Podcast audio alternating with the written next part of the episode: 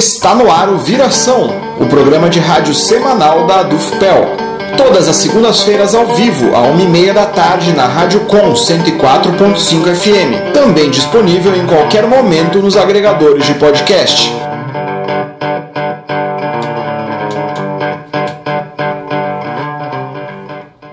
Olá, eu sou o jornalista Matias Rodrigues. E eu sou estudante de jornalismo Vitória de Góes. No programa de hoje, 27 de janeiro, você ouvirá Entrevista sobre a reforma da Previdência. reportagem sobre o Festival Internacional Sesc de Música. Servidores gaúchos paralisam atividades durante votação do pacote de medidas de Eduardo Leite.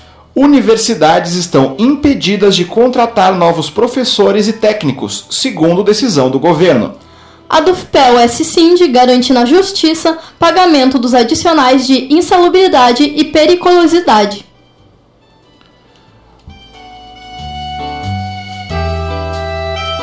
Você está ouvindo o Viração, programa de rádio da Adufpel. São 13 horas e 32 minutos.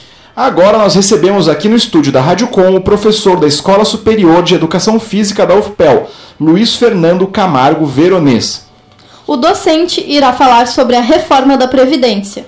Boa tarde, Luiz, tudo bem? Boa tarde, caros ouvintes, caras ouvintes. É um prazer estar aqui na Rádio Com, falando um pouco do impacto que essa reforma terá no, na vida do servidor público federal. É, bom, a gente agradece muito sua presença aqui. E antes de começar a falar especificamente sobre a questão da reforma da Previdência, é, eu queria que você se apresentasse para os ouvintes, é, falasse um pouco sobre sua formação, sua carreira acadêmica, né, como você chegou até aqui hoje como docente da UFPEL. Ok, eu entrei na universidade por meio de concurso em 1985, né?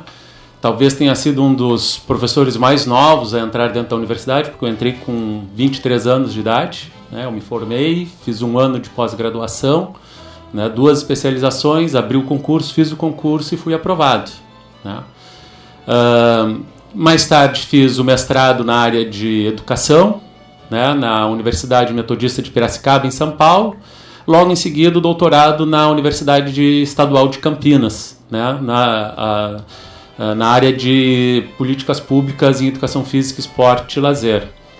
Uh, nos anos de 2002, no ano de 2002, eu participei da transição de governo, né, do Fernando Henrique Cardoso para o governo Lula. Né, eu fiz a transição na área do, do, do esporte e trabalhei no Ministério do Esporte, primeiro como secretário adjunto nacional do esporte Uh, e depois como coordenador da, como diretor de ciência e tecnologia desse, do ministério que foi criado pelo, pelo governo Lula, que foi o Ministério do Esporte. Era um, ministério que era vinculado a um outro ministério, era o Ministério da, uh, do Esporte e do Turismo, né, o MET, e o governo Lula criou o Ministério do Esporte. Eu fui lá, fiz a transição e acabei a ajudar a criar a estrutura administrativa do, do Ministério e por lá permaneci durante quatro anos, durante toda a primeira, primeira gestão.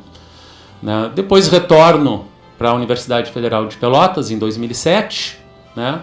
e continuo desenvolvendo minhas atividades junto ao, curso de, aos cursos de graduação e também aos cursos de pós-graduação da, da, da instituição né? participo do, da criação do mestrado, participo da criação do doutorado, né? e, e atualmente, né, nos últimos quatro anos, tenho coordenado a pós-graduação em Educação Física Escolar em nível de especialização. Agora estamos lançando né, também a especialização à distância, né, que funcionará em nove núcleos né, e provavelmente irá começar a partir de, de abril, que eu também estarei à frente dessa, desse, de, dessa, dessa especialização, desse curso. Uh, e agora falando mais especificamente da aposentadoria e da previdência. Uh, quando você começou a trabalhar, qual era a previsão uh, que você tinha de tempo necessário para a aposentadoria? Pois é, isso é uma coisa. A, a, a, essa última reforma ela atinge a minha situação em cheio. Né? Por quê? Porque eu deveria ter me aposentado no dia 6 de janeiro de 2020 e vou ter que ficar. Uh, estou com 58 anos, a reforma instituiu uma idade mínima de 62, e, portanto, terei que ficar por conta de dois meses, a, a, a reforma foi aprovada em outubro, né? outubro, novembro, outubro a novembro, novembro a dezembro, dois meses. Né? Eu não estou contando seis dias de janeiro. Uhum. Por dois meses eu vou ter que ficar quatro anos a mais no serviço.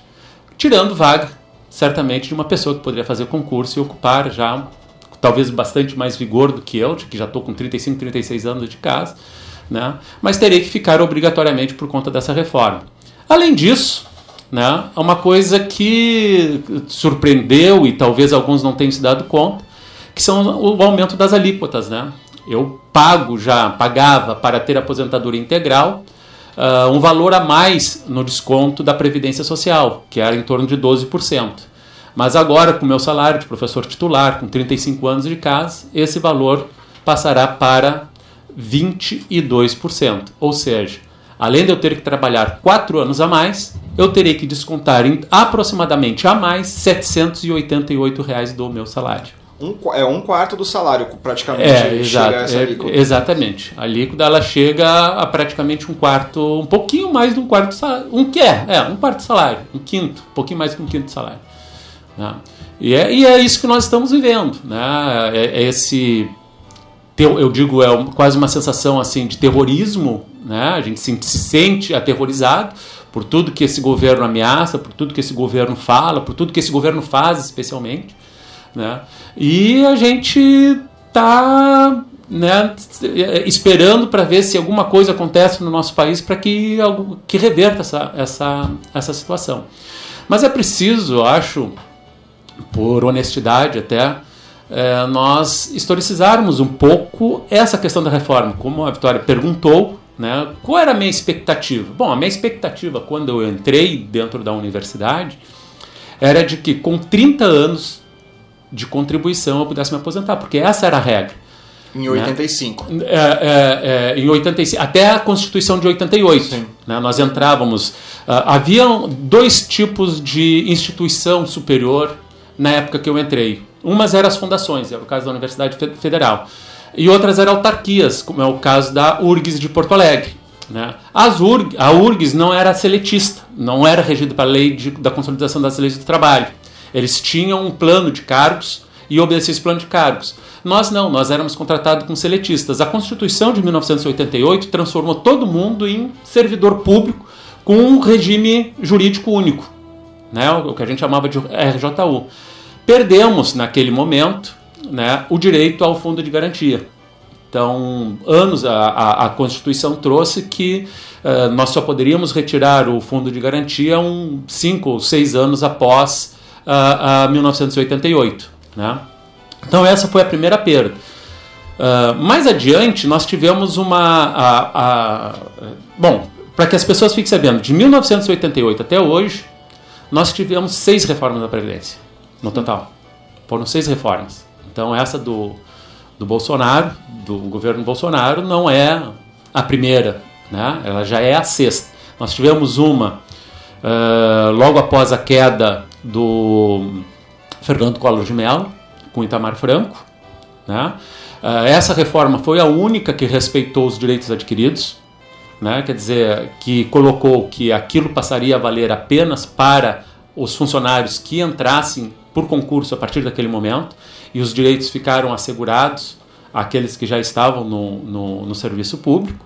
Depois, a próxima que nós tivemos né, é, foi justamente quando eu entro para dentro do governo, né, para dentro do governo Lula, talvez é, a mais traumática para nós, né, porque éramos militantes do partido e no primeiro ano de governo o foco do governo Lula foi a reforma da Previdência. Ele apostou todas as fichas nisso e essa reforma ela trouxe muitos prejuízos.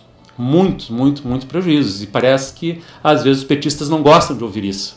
Criticam o que está acontecendo agora, mas não olham para o passado, para a história, para saber o que é que aconteceu lá atrás. Aliás, durante os governos petistas, nós tivemos das seis, três reformas da Previdência. E os servidores públicos foram muito, muito afetados por muito essas, afetados por essas, por essas reformas. Então, no governo Lula já acontece a mudança do regime especial para os professores. Né? ele uh, mantém para o ensino, para a educação básica, o regime de 25 e 30 anos, 25 para mulher e 30 para homens, mas para o servidor público, ele passa para 30 e 35.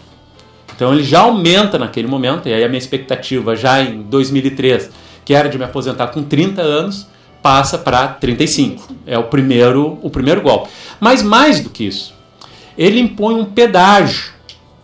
Né? Esse pedágio para os homens né, era um pedágio de 17% do tempo que faltava para a aposentadoria. Então, um exemplo: se naquele momento faltasse para mim 20 anos, né, eu teria que obrigatoriamente trabalhar mais 3 anos né, para cumprir o pedágio. Vocês estão entendendo isso? Uhum. Né? Então, eu poderia ter me aposentado né, pelo, pelo, pela transição lá uh, com 32 anos de, de serviço, mas porque eu tinha que pagar o pedágio, eu acabei indo para os 35. Logo adiante, ele cria uma outra regra, que é dos 90 a 95. O que, que é o 90 a 95? Idade e tempo de contribuição para a mulher teria que bater 90 anos. E para os homens, idade e tempo de contribuição teria que bater os 95, os, os 95 anos. Então, se retira o tempo de contribuição como uma regra para a aposentadoria e se inclui a idade, né? numa mescla idade tempo de contribuição, sempre para mais, né? Já no, no, no, no governo Lula. Né? Então, isso já faz com que eu, eu replaneje minha aposentadoria para pelo menos 5, 6, 7 anos, 7 anos a mais. Nessa reforma houve uma coisa é, é, interessante também que o governo criou e que fez com que é, muita gente, é, especialmente dentro da universidade, não se aposentasse. Que foi a criação do, do, da gratificação permanência. O que é a gratificação permanência? A gratificação permanência é uma gratificação que era dada no valor do desconto para o regime geral da Previdência, que os, que os professores, outros funcionários públicos faziam, caso completasse o tempo e não se aposentasse. Então, uh, uh, se tu completasse o tempo e quisesse continuar trabalhando, tu não pagava mais o INSS, né, o, o, a Previdência Social. Né? Uh, isso fez com que aproximadamente em torno de 70%, pessoas, 70 dos funcionários que se aposentavam quando fechava o tempo reduzisse isso para 3%. Né? Nós tínhamos um dado aqui na Universidade Federal que menos de 3% dos professores se aposentavam para ficar recebendo essa gratificação. E muitos ficavam até a idade máxima para Até que, for, que na, na reforma da Dilma, na reforma da Dilma, ela passa a aposentadoria compulsória de 70 para 75 anos. É uma das medidas que ela, que ela toma. Né? Uh, uh, bom, enfim, isso acaba fazendo que haja um envelhecimento, digamos assim, especialmente dos servidores públicos, as pessoas acabam ficando, permanecendo mais tempo trabalhando. Isso é muito interessante para o governo, porque isso, é, ao invés dele ter que continuar pagando, por exemplo, um salário de um professor e contratar outro professor que vai receber quase o mesmo salário, ele simplesmente devolvesse o, o, o, o que a gente descontava, os 10% que a gente descontava para a Previdência, para o servidor e o servidor ficava contente, porque acabava sendo um, um plus aí no seu, no seu salário e ficava até, eh, até não aguentar mais. Né? Hoje nós temos, por exemplo, professores dentro da universidade com 69, 70 anos de idade, coisas que não acontecia há 25 anos atrás. Né? O professor chegava no tempo da sua aposentadoria, não queria, não queria saber se estava no final da carreira, se não estava no final da carreira, ele pegava e simplesmente se aposentava. Né? Hoje não é mais o, o que, o mais o que, o que acontece. Né? Bom, então para sintetizar assim, a, a, questão das perdas, né? Além de eu não ganhar o que eu deveria por permanecer trabalhando dentro da universidade após meu, completar o meu período de contribuição, né? Uh, isso daria um retorno para mim em torno de dois mil reais. Eu ainda vou ter que descontar mais 780. Quer dizer, durante os próximos quatro anos eu estarei perdendo no meu salário aproximadamente 2.800 reais por mês. Essa é a perda né, de que um professor, na situação que eu estava, assim, na porta de saída da universidade, o primeiro baque que ele recebe. Quer dizer, quatro anos a mais de serviço e quase 3 mil reais a menos de, de salário. É óbvio que cada caso é um caso, existem vários casos, alguns parecidos com os meus. Uh, já conversei com professores que tinham uma expectativa de, pô, eu estava pensando que daqui a cinco anos eu ia me aposentar, vou ter que ficar mais 14. Então são muitos os casos, são muitos os casos, são, cada caso é um caso. O meu atingiu justamente porque eu está, estou com 58 anos de idade, a idade mínima é 62, vou ter que trabalhar mais 4. Né? Se eu tivesse entrado um pouquinho mais tarde, né, não com 23, com 27 anos, né, talvez, se na época, ao invés de eu ter 23, tivesse 27 quando eu entrei, talvez não tivesse me pego a, a, a reforma do, do, do Bolsonaro. Sim. Mas, né, naquela época a gente estudava, queria se, se livrar né, da dependência dos pais cedo, então tu estudava, te formava, ia sair para pós-graduação, abria concurso, tu fazia. Foi o que eu fiz, né, foi o que eu acabei fazendo, entrei muito cedo dentro da, da, da universidade, mas hoje né, a gente fica, olha para trás, óbvio que valeu a pena.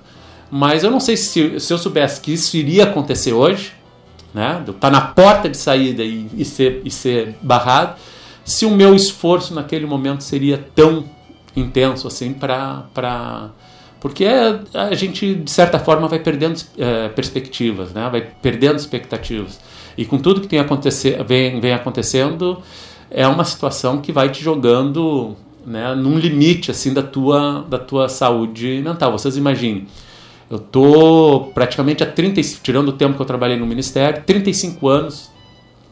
Eu acho que durante esses 35 anos eu faltei uma vez só por doença na faculdade nunca pedi licença, nunca sempre. Né? Acho que só uma vez que eu estava com febre de quase 40 graus que eu não telefonei para a escola e disse não vou trabalhar.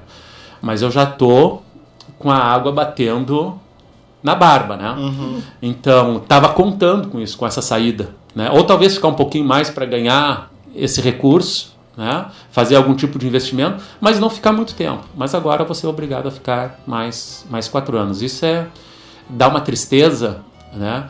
E mais ainda, né? mais, eu diria mais do que isso, até uma certa desmotivação. Tu tens que tirar essa motivação para continuar trabalhando e todo dia eh, fazendo projeto, eh, agora coordenar a pós-graduação à distância, que serão nove núcleos, nove cidades diferentes, todas elas quase muito distantes da cidade de Pelotas. Tu tens que tirar força de algum lugar para continuar, porque senão tu desaba. Sim. E não é que o cenário da universidade também esteja muito bom para ficar, né? Não é como é, esse cenário agora de, de, proibição de contratação de professores, é, uma série de medidas, a falta de orçamento, só vai piorando essa situação. Né? Exatamente. Só para que vocês tenham uma ideia, eu estava vendo uma, um artigo na semana passada, só a UNB, a Universidade de Brasília, né, ela tem um déficit de 273 professores. Então, é, nós aqui na, na, na, só na minha escola, né, nós estávamos com dois concursos programados para esse ano. Né a, a, de professores que saíram, que se aposentaram, que abriram vagas. A, a grande pergunta é, né, você vai ficar mais quatro anos, vai perder 3 mil reais, e quem é que vai cobrir a carga horária desses professores que não vão ser contratados? Quem fica. Quem fica é que vai. Então, é uma carga a mais também. Será mais carga, mais carga horária para quem permanece, para quem vai ficar. Né? Diante desse quadro, né? De diminuição dos recursos, de corte de, de orçamento, de contingencia, contingencia, contingenciamentos que são realizados mais por birra do que por efetiva necessidade do governo federal. Né? Nós não estamos numa crise fiscal, como eles gostam de dizer, muito antes pelo contrário. Né? A própria reforma vai injetar uma grande quantidade de recursos no governo. Né? O governo tem feito superávit fiscal todo mês. Quer dizer, o governo não está numa crise fiscal, mas ele utiliza isso em função das políticas que têm sido implementadas né, que são políticas de repasse de recursos públicos para o setor privado, especialmente o sistema financeiro. Né? Quer dizer, então quem vai lucrar, quem vai continuar lucrando com tudo isso, inclusive com essa reforma, é o sistema financeiro, ou seja, aqueles que há muitos anos vêm, vem ganhando no nosso, no nosso país às custas dos trabalhadores, das costas dos trabalhadores. E os servidores públicos, você está no início da sua, da sua outra resposta, você chegou a citar que é, é, essa questão do, do, aumento da alíquota é, pra, de contribuição dos servidores Sim. públicos, ela tem uma relação também com um pouco desse, dessa disputa ideológica que o governo tem, tem, tem, tentado fazer, e não é só esse governo, isso é uma coisa que vem de muito tempo, Sim. de que o serviço do servidor público é vagabundo, o servidor público ganha demais. É, e ao mesmo tempo em que é, os servidores públicos são muito afetados pela reforma da Previdência e também por outras medidas, a gente vê alguns setores sendo poupados, né? Os militares, é, o judiciário, o, judiciário, é, o Ministério Público, como é, que, como é que você avalia essa questão? Cara, é, é nós, nós observarmos isso, esse discurso, ou esse discurso retórico, né, de que o funcionário público não presta, que é vagabundo, que é um privilegiado, que é um marajá, né, isso vem lá do Collor de Mello. Ele vence a eleição com esse discurso, né, dizendo que ia combater os marajás. É o discurso moralista, né, tal como o Bolsonaro, o Bolsonaro fez né, falso moralista, né? Na verdade, toda retórica moralista ela é, ela tem algumas coisas escondidas na moita sempre, né? E a gente está vendo isso agora, como viu no Carlos de Mello que não durou dois anos, né? Então é, é, é óbvio que uh, uh, todo o discurso que havia sobre combate aos privilégios, que todo mundo seria tratado da mesma forma, etc, etc, era uma coisa para que se conseguisse né, afetar aqueles nos quais eles estavam mirando nesse momento. Né? Eles não estavam mirando o judiciário, eles não estavam mirando os militares. Né? Não era isso. Não estavam mirando a classe política, né? foram os, que são os que foram poupados. Né? A classe política continua com os mesmos privilégios. Né? Tu vai lá, tu te elege deputado federal, se tu quiser te aposentar com 4 anos, tu te aposenta com 4 anos. Isso não tira. Diz, não, mas o deputado pode optar, ele pode optar pelo regime da Previdência. Agora, tu imagina, o cara que ganha 36 mil reais vai optar, tendo trabalhado 4 anos, por se aposentar pelo regime. Vai ter que trabalhar 30 anos de contribuição para poder se aposentar pelo regime da Previdência, podendo se aposentar com 4, com 30 e poucos mil, vai esperar 30 anos para se aposentar com 5. É, é, insano. É só a exceção, pouquíssimos deputados. Pouquíssimos deputados que, que, que, fizeram essa, essa opção. Mas se não me falha a memória, não dá 10%. Não. Né? Eu, não, eu não me lembro exatamente do, do, do, do número, mas não dá 10% dos que fizeram essa, essa, essa opção. Então, para que a gente veja assim, é, bem o que esse governo está fazendo, na verdade, ele mantém o privilégio daqueles, daquelas classes, daquelas instituições que o legitimam, né? e aí particularmente é a referência né, paradigmático a questão dos militares e do judiciário. Nós vermos, por exemplo, o que aconteceu uh, em Curitiba e, o que e como que a Justiça TRF4 agiu em, em, em alguns processos recentes, nós vamos ver né, o quão político é a ação da uh, tem sido a ação da, da, da justiça. E os militares estão nadando de braçada né estão em céu de brigadeiro como o aviador diz né. Tudo azul no, no, no, no horizonte né porque além deles terem o aumento da, da, da dos salários, né, dos seus benefícios, eles mantêm as pensões, né, eles mantêm o salário integral, né, e a única coisa que irá alterar é que eles vão ter que trabalhar 5 anos, passa de 30 para 35, para 35 anos para eles se aposentarem. Eu falo isso especialmente porque o meu pai, né, meu pai era militar, entrou, serviu, foi militar de carreira, trabalhou 30 anos, né, com 48 estava aposentado. Eu hoje estou com 58, 10 anos a mais do que ele, ainda vou trabalhar mais 4, mais 4 anos. Então isso é, né, é, é, do meu ponto de vista, não há maior privilégio do que, do que, do, do que esse.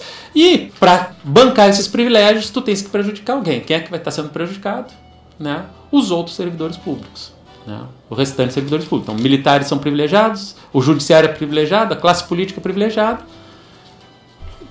derruba lá os outros servidores públicos do, do legislativo e do executivo. Sim. E isso acaba gerando também, é, com um efeito meio bola de neve, é, uma série de problemas para a população em geral. Né? Porque muitas vezes a, a, a população é, ouve as críticas aos servidores públicos e aos serviços públicos e não percebe quão, quão afetada ela é também por isso, né? Pela, é, de, agora a gente tem essa questão da, das filas do INSS, né? Quem é afetado, mais até do que o servidor do INSS que é, que está com, com uma precarização do trabalho enorme, é a população. Quem é afetado é a população que vai ter mais dificuldade de acessar a saúde pública, a educação pública. Isso, e isso assim, as pessoas pensam né, que ah, é um problema de falta de funcionário. Não, isso é uma política. Isso é uma política estabelecida pelo Guedes para evitar a aposentadoria para fazer caixa para o governo. Né? Quer dizer, impedindo as pessoas de se aposentarem, criando o caos como eles estão criando, né? eles impedem que as pessoas se aposentem, impede que o Estado pague as aposentadorias. Então, quanto mais eu atrasar a tua aposentadoria, menos tempo eu vou ter que pagar, mais caixa eu vou fazer.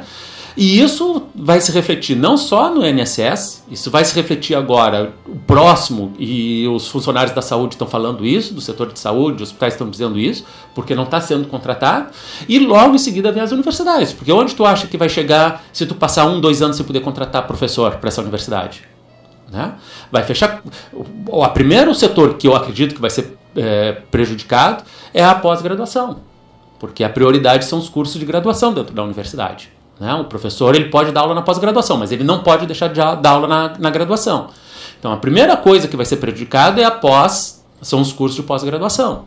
Né? Então vai se eliminando pós-graduação e depois isso acaba repercutindo, porque houve a época do Fernando Henrique Cardoso, né, que nós passamos também, tinha uma regra lá de que a cada dois ou três que se aposentavam, tu podia contratar um só. Né? Houve um momento que nós estávamos, por exemplo, na Escola Superior de Educação Física, hoje nós temos 32 professores, nós tínhamos 16 professores. O que, que nós resolvemos fazer? Não, em vez de quatro anos, os alunos vão ter que se formar em cinco, porque não tem que dar aula. Então tens que reduzir o número de disciplinas ofertadas, porque tu não tem quem dê, porque tu chega no limite. Tu, um professor que é pesquisador, que tem uma área de, específica, que pesquisa, ele tem que dar três, quatro, cinco conteúdos diferentes. Não tem condição. Né? Então tu dá. Ou tu vira aquele professor faz tudo, né? dá um pouquinho de cada coisa, dá pinceladas sobre os conteúdos, não, não na sua linha de pesquisa, não se, não, não se foca na sua linha de pesquisa, porque simplesmente as condições não, per, não permitem. Eu lembro que nessa época, professores com. É, é, é, na, na CAPES, que eram muito reverenciados, por exemplo, em, em, na Universidade de Campinas, lá que eu fiz o meu doutorado, uh, vendendo pastel na feira para complementar a renda. Tá? Então, o cara reconhecido mundialmente pelas pesquisas que fazia na sua área, se não falha a memória, naquele momento era na área de química, o cara era. E no final de semana, no sábado, ia vender passar na feira para sua renda. Né? Fora outros ataques que estão vindo aí também, como acabar com a questão da dedicação exclusiva, como aquela do PDT, a, a, a aquela deputada que está propondo o fim da dedicação exclusiva para que os professores possam prestar serviços pra, para as empresas. É uma quantidade de absurdo, uma quantidade de ataques que tem está sofrendo o serviço público, em especial a universidade, que não tem explicação em lugar nenhum no mundo. Só acontece aqui com, a finalidade, com essa finalidade, de destruir o serviço que está sendo, está sendo prestado, passar isso para a iniciativa privada, como o Guedes está dizendo que não, não só a universidade, né, mas ele quer passar o ensino fundamental, a educação básica, uhum. ao estilo do Chile, com o tal dos vouchers, né, que é um Sim. ticket uhum. que o, quem não tem dinheiro para pagar, pagaria a escola com aquele, com aquele ticket. Teria que encontrar uma escola particular que aceitasse aquele valor para que o seu filho pudesse estudar, senão não estudaria.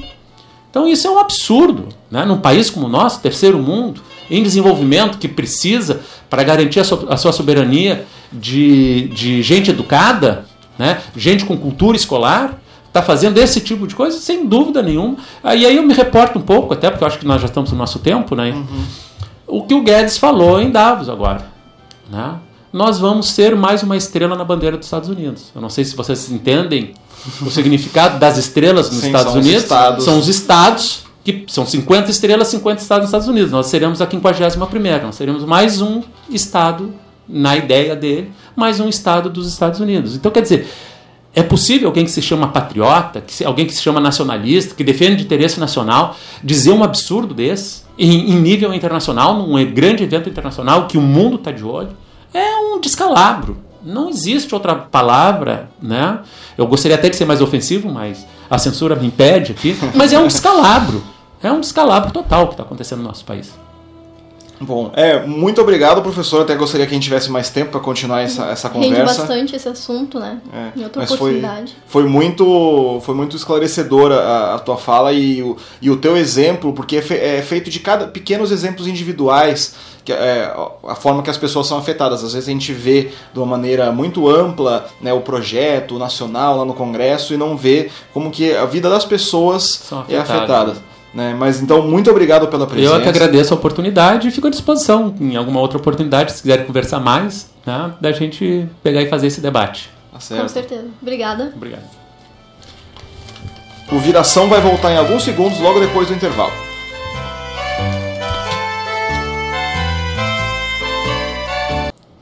O programa Viração está de volta. São 14 horas e 3 minutos. Antes das notícias, um aviso aqui da Rádio Com. O programa Sociedade em Debate agora terá duas edições. Na terça-feira, às 6 da tarde, e na sexta-feira, às 5 e meia. Então, repetindo, Sociedade em Debate na terça-feira, 18 horas, e na sexta-feira, 17 e 30. E agora nós vamos às notícias do programa Viração. A mobilização contra o pacote de projetos do governo de Eduardo Leite foi retomada nesta segunda-feira, data em que se inicia a convocação extraordinária da Assembleia Legislativa, que deverá analisar o pacote. As categorias dos servidores estaduais estão reunidas em frente à Assembleia para pressionar os parlamentares a tomar posição contra os projetos do governo estadual. As medidas atacam o plano de carreira do magistério e retiram direitos historica- historicamente conquistados pelos servidores públicos.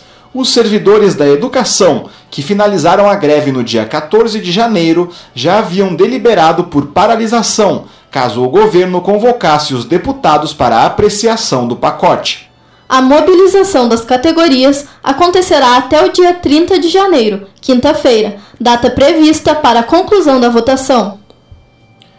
O primeiro ofício circular expedido nesse ano pela Secretaria de Ensino Superior, a CESU, do Ministério da Educação, não trouxe boas notícias para as universidades federais do país. O documento informa que não serão permitidas novas contratações de professores e técnicos administrativos no ano de 2020, até que haja um novo comunicado. O ofício, assinado por Roberto Endrigo Rosa, titular da CESU, explica que, abre aspas, não estão autorizados, até a presente data, provimentos de cargos de docentes e técnicos nas universidades federais para o ano de 2020. Fecha aspas.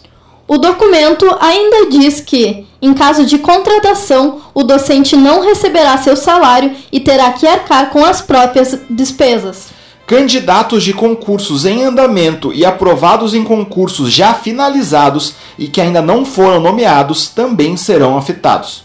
Se- segundo o reitor Pedro Alau, a situação afeta imediatamente a UFPEL, que está impedida de contratar um técnico administrativo e cinco professores. A UFPEL também conta com dois concursos de professores efetivos em andamento, em um total de 42 vagas a serem preenchidas. A Federação Nacional dos Jornalistas divulgou um relatório no dia 16 de janeiro. Segundo o relatório, o Brasil registrou em 2019 208 ataques a veículos de comunicação e jornalistas, o que representa um aumento de 54% em relação a 2018. Ao todo, houve 114 casos de descrédito à imprensa e 94 de agre- agressões diretas a profissionais. Sozinho, o presidente Jair Bolsonaro foi responsável por 58% desses ataques, ou seja, 121 casos. Esta é a primeira vez que a Federação Nacional dos Jornalistas contabiliza em seu relatório anual as tentativas de descrédito da imprensa. Em 2019, a modalidade tornou-se a principal forma de ameaça à liberdade de imprensa no Brasil, inclusive por meio de falas e discursos do presidente da República. A FENAGE também registrou dois assassinatos, 28 casos de ameaça e intimidação, 15 agressões físicas, 10 casos de censura ou impedimento do exercício profissional, 5 ocorrências de cerceamento à liberdade de imprensa por ações judiciais, 2 casos de injúria racial e duas ações de violência contra a organização sindical da categoria. A Justiça deu razão à ação ajuizada pela assessoria jurídica da ADUFPEL, referente ao reestabelecimento do pagamento dos adicionais de insalubridade e periculosidade. A decisão reforça o que já havia sido deferido em janeiro de 2019 a favor da seção sindical, porém não é definitiva e cabe recurso por parte da UFPEL. Os adicionais ocupacionais de insalubridade e periculosidade pagos aos docentes e aos servidores técnico-administrativos das universidades federais foram suspensos pelo governo federal no ano de 2018. A determinação afetou todos os órgãos da administração pública federal. Você está ouvindo o Viração, programa de rádio da ADUFPEL. São 14 horas e 8 minutos. A cidade de Pelotas recebe, desde o dia 20 de janeiro, o décimo Festival Internacional Sesc de Música. O festival, que vai até o dia 31 de janeiro, recebe centenas de músicos de 14 países diferentes que realizam apresentações gratuitas pela cidade. Durante o evento, a Adufpel conversou com a instrumentista colombiana Angie Bazani. A musicista é fagotista da banda de câmara Tunton Foin, que se apresentou no Teatro Guarani. Angie explica como chegou a banda e de que forma a música, é, a música a trouxe ao Brasil, em reportagem que você confere a seguir.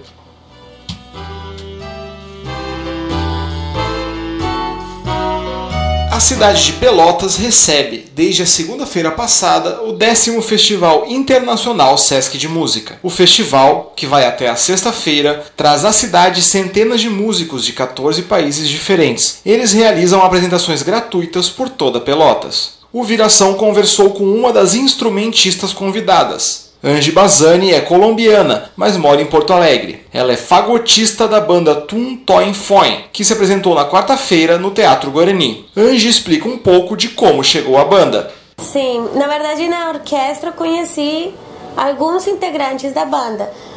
É, quando eu entrei na OSPA, eu entrei no cargo de primeiro fagote e o outro primeiro fagote se aposentou, que é o Adolfo que faz parte da banda. E daí o Júlio, o Guinter fazem parte da orquestra também. E já em algum momento eles tinham me falado se eu gostaria de tocar é, com uma proposta, uma proposta que fosse mais, mais descolada e também é, mais experimental. E eu pensei, é, bueno, eu gosto, mas eles sempre me viram, acho que por muito tempo eles sempre me viram como a, a musicista de orquestra.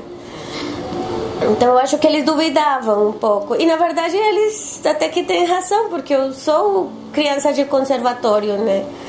E daí, depois eles começaram meio que me, me formular se eu queria. O Arthur de Faria começou a entusiasmar com a ideia de ter dois fagotistas na banda. Convidaram formalmente falando e eu falei sim, eu, eu quero, super quero, quero fazer outras coisas, não quero ficar só tocando na orquestra. E daí começamos, comecei a ir nos ensaios. As músicas do Arthur, elas têm uns desafios grandes para para músico, para qualquer músico. Qualquer músico, tanto erudito como popular, como jazzista não é música muito fácil de digerir, mas é muito criativa e é muito é bem complexa. Então, no começo foi assim, um, um choque, mas é muito divertido. Assim. E foi assim que eu fui entrando. E foi justamente a música que trouxe Angie até o Brasil. Foi a música mesmo, porque eu é, eu fiz a minha graduação em Bogotá eu sou de Bogotá. Nasci numa cidade que se chama Bucaramanga, mas é, me criei e, e, morei sempre em Bogotá. É, e eu acabava de terminar a graduação e um amigo me convidou para trabalhar com um projeto social em Salvador, na Bahia, que se chama Neodibá. E daí eu fui, eu vim para o Brasil para trabalhar com Neodibá primeiro e daí fui ficando. Desde 2017, Angie é a primeira mulher a ocupar o cargo de fagote solista da Orquestra Sinfônica de Porto Alegre. Eu cheguei em Porto Alegre porque no 2015, mais ou menos, 2014, 2015, eu estudava na Academia da Sinfônica de São Paulo, na Academia do SESP. E na época apareceu um edital da OSPA, né?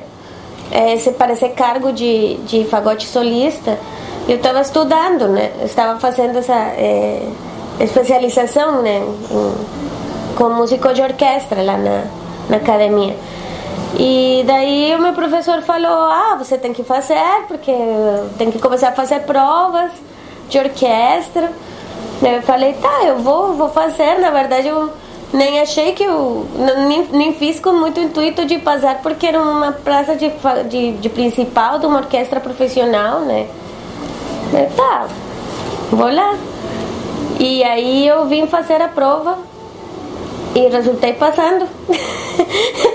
e daí uns anos depois é cargo público, né? Demorou para me chamar, daí uns anos depois eu fui chamada. Fui chamada no setembro do 2017.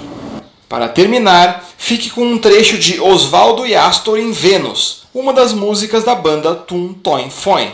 Matias Rodrigues para o Viração.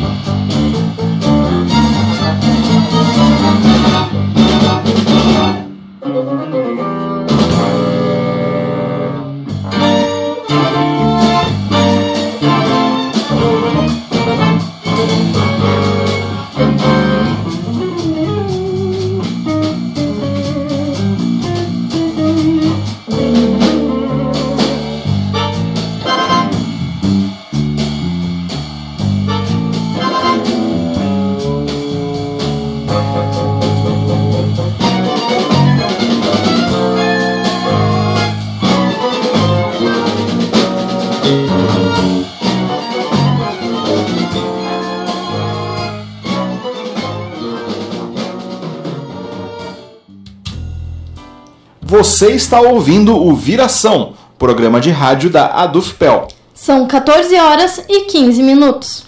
Vamos agora ao bloco musical. Você ouve aqui no Viração a música Vira Virou, de Clayton e Cleidir. Música que foi apresentada no sábado, também no Festival Internacional de Música.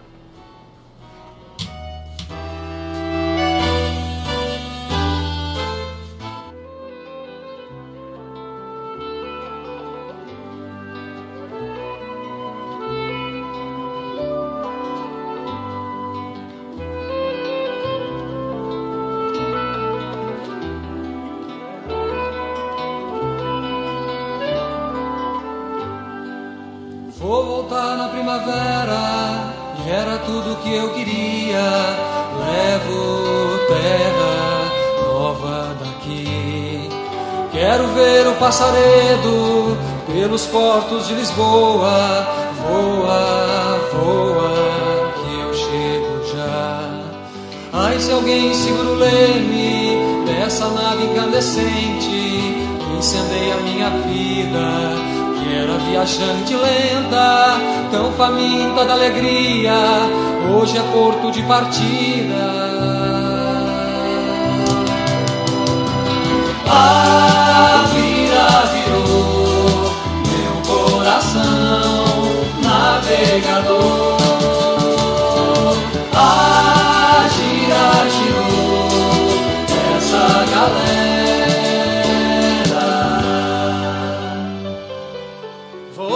Na primavera e era tudo que eu queria. Levo terra nova daqui.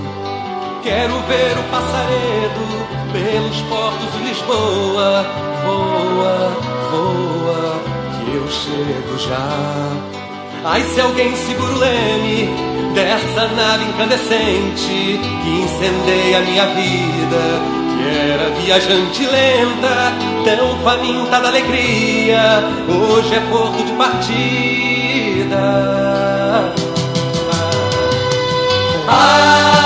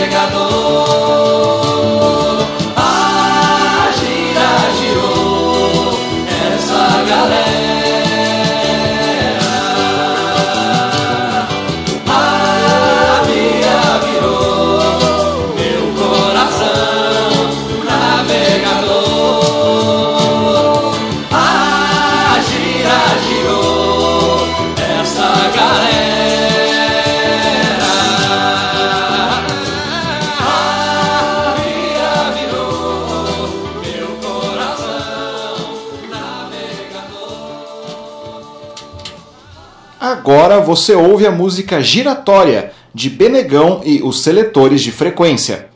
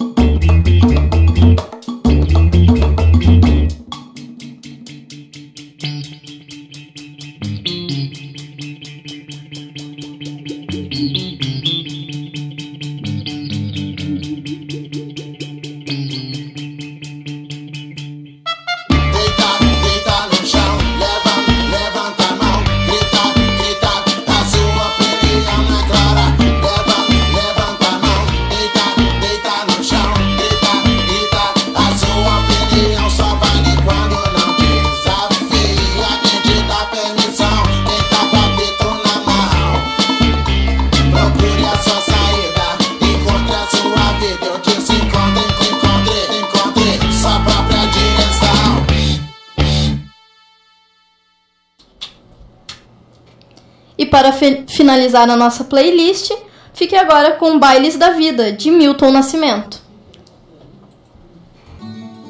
Foi assim. Cantar era buscar o caminho que vai dar no sol. Tenho comigo as lembranças do que eu era. Para cantar nada era longe, Estrada de terra na boleia de caminhão. Era assim. com a roupa encharcada, a alma repleta de chão. Todo artista tem de ir aonde o povo está. Se foi assim, assim será. Cantando me desfaço e não me canso de viver. nem de. Cantar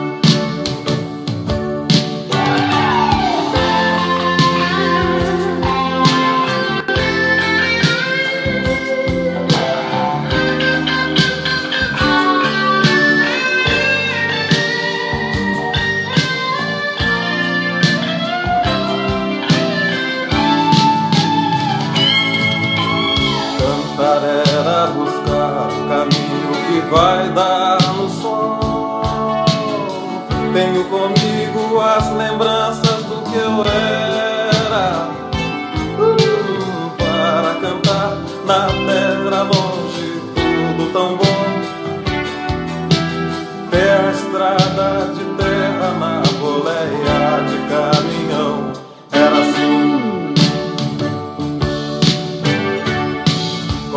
roupa encharcada e a alma repleta de chão. Todo artista tem de ir aonde o povo está. Se foi assim, assim será. Cantando me disfarce, não me canso de viver Nem de cantar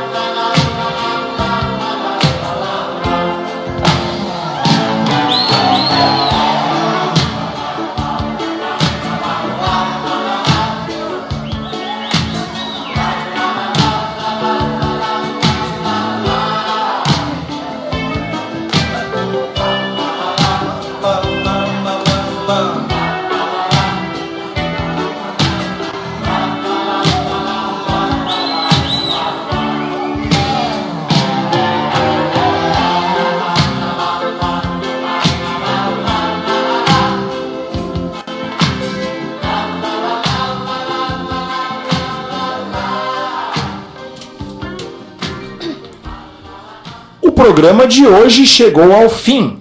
O Viração é o programa de rádio semanal da Associação dos Docentes da UFPEL, a ADUFPEL, Seção Sindical do Andes, Sindicato Nacional. O programa é apresentado ao vivo todas as segundas-feiras, à 1h30 da tarde, na Rádio Com 104.5 FM. Você também pode ouvir o Viração a qualquer hora nos agregadores de podcast e no site da ADUFPEL. O programa de hoje foi apresentado por Vitória De Góes e Matias Rodrigues. Na produção estiveram Gabriela Vensky, Matias Rodrigues e Vitória De Góes. A coordenação do programa é do professor Giovanni Friso, diretor da ADUFPEL.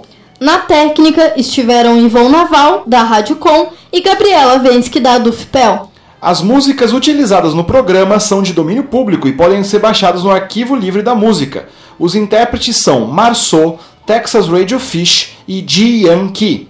Agradecemos a audiência e te esperamos no programa da semana que vem. Para mais notícias, acesse adufpel.org.br e facebook.com/adufpel.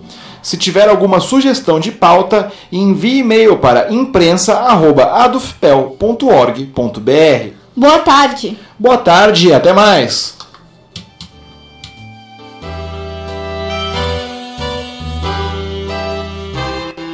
Na real, eu não entendi nada. Me.